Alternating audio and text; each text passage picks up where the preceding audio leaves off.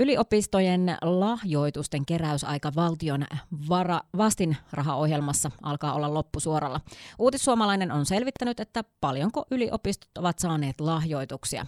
Uutissuomalaisen toimittaja Henna Sotamaa Leino, kuinka paljon yliopistot ovat nyt sitten saaneet kerättyä lahjoituksia tällä vastinrahakaudella?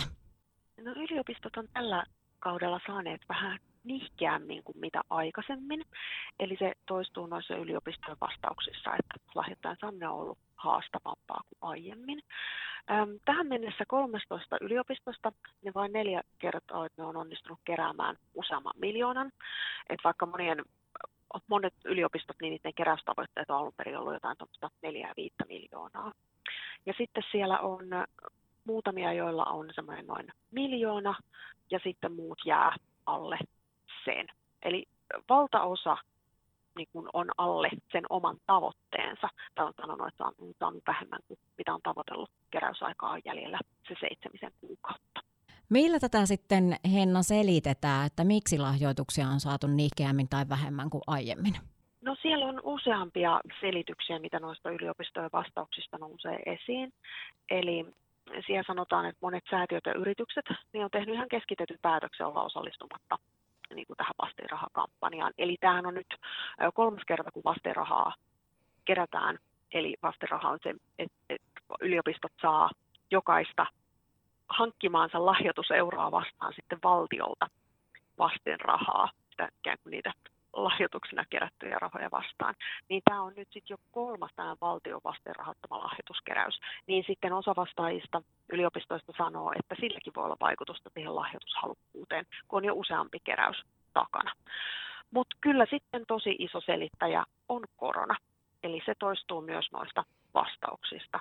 Että ei ole voitu kohdata niitä potentiaalisia lahjoittajia, kun yleensä on varainkeruutilaisuuksia ja sitten toisaalta se, että yrityksillä on mennyt heikommin, niin sitten yritykset ei ole välttämättä uskaltaneet tehdä, tehdä sitten lahjoituspäätöksiä. Ja se tulee myös siinä, että moni sitten vasta on sanonut, että päättää esimerkiksi mahdollisesta lahjoituksesta niin kuin ensi keväänä. Että voi olla, että sieltä sitten niitä lahjoituksia vielä tuleekin. Ja sitten vielä yksi asia, mikä nousi muutamissa vastauksissa esiin, niin oli tämä nykyinen vastenrahamalli, että se voi osaltaan rajoittaa sitä lahjoitusten saamista. Siinä on nimittäin sellainen ähm, rajoitus siinä vastenrahasysteemissä, eli siinä on tämmöinen tiukka sääntö, että sitä lahjoitusta se lahjoittaja ei saa kohdentaa niin kuin tiettyyn koulutusalaan. Ja silloinkin pitää vähintään lahjoittaa 10 000 euroa. Ei vaan ne, jotka lahjoittaa yli 10 000, voi kohdentaa sen tiettyyn koulutusalaan. Mutta esimerkiksi jos lahjoittaa vaikka 1000 euroa, niin sitä ei voi kohdentaa koulutusalaan ja mitään näistä lahjoituksista ei voi kohdentaa vaikka mm, Tuossa vähän Henna Sotamaa Leino noita summia heittelit ilmoille, mutta siis kuinka suuria summia yliopistoille tyypillisesti lahjoitetaan? No joo, että jos, jos se tavoitteet on näissä se, että, että yliopisto pyrkii sinne jonnekin 4-5 miljoonaa, niin sitten täällä on siis esimerkiksi nyt Jyväskylästä esimerkki, että Jyväskylän yliopisto on saanut kertalahjoituksen no, 4 miljoonaa euroa. Eli yksi niin kuin yksityishenkilön tekemä iso lahjoitus niin voi vaikuttaa tosi paljon siihen yliopiston keräyssummaan. Mutta sitten toisaalta yliopistot kertoo täällä, että pienimmät lahjoitukset on ollut kaksi euroa tai viisi euroa. Eli siellä on hyvin, niin kuin, hyvin paljon vaihtelua niissä, niissä lahjoitussummissa. Et ne on kaikkia sieltä kahdesta eurosta miljooniin euroihin. Valtava haitari on kyllä noissa summissa, mutta ketkä näitä lahjoituksia tekevät? No, valtaosa yliopistoista kertoo, että, että niistä niin kuin, määrällisesti suuri osa tulee yksityisiltä ihmisiltä.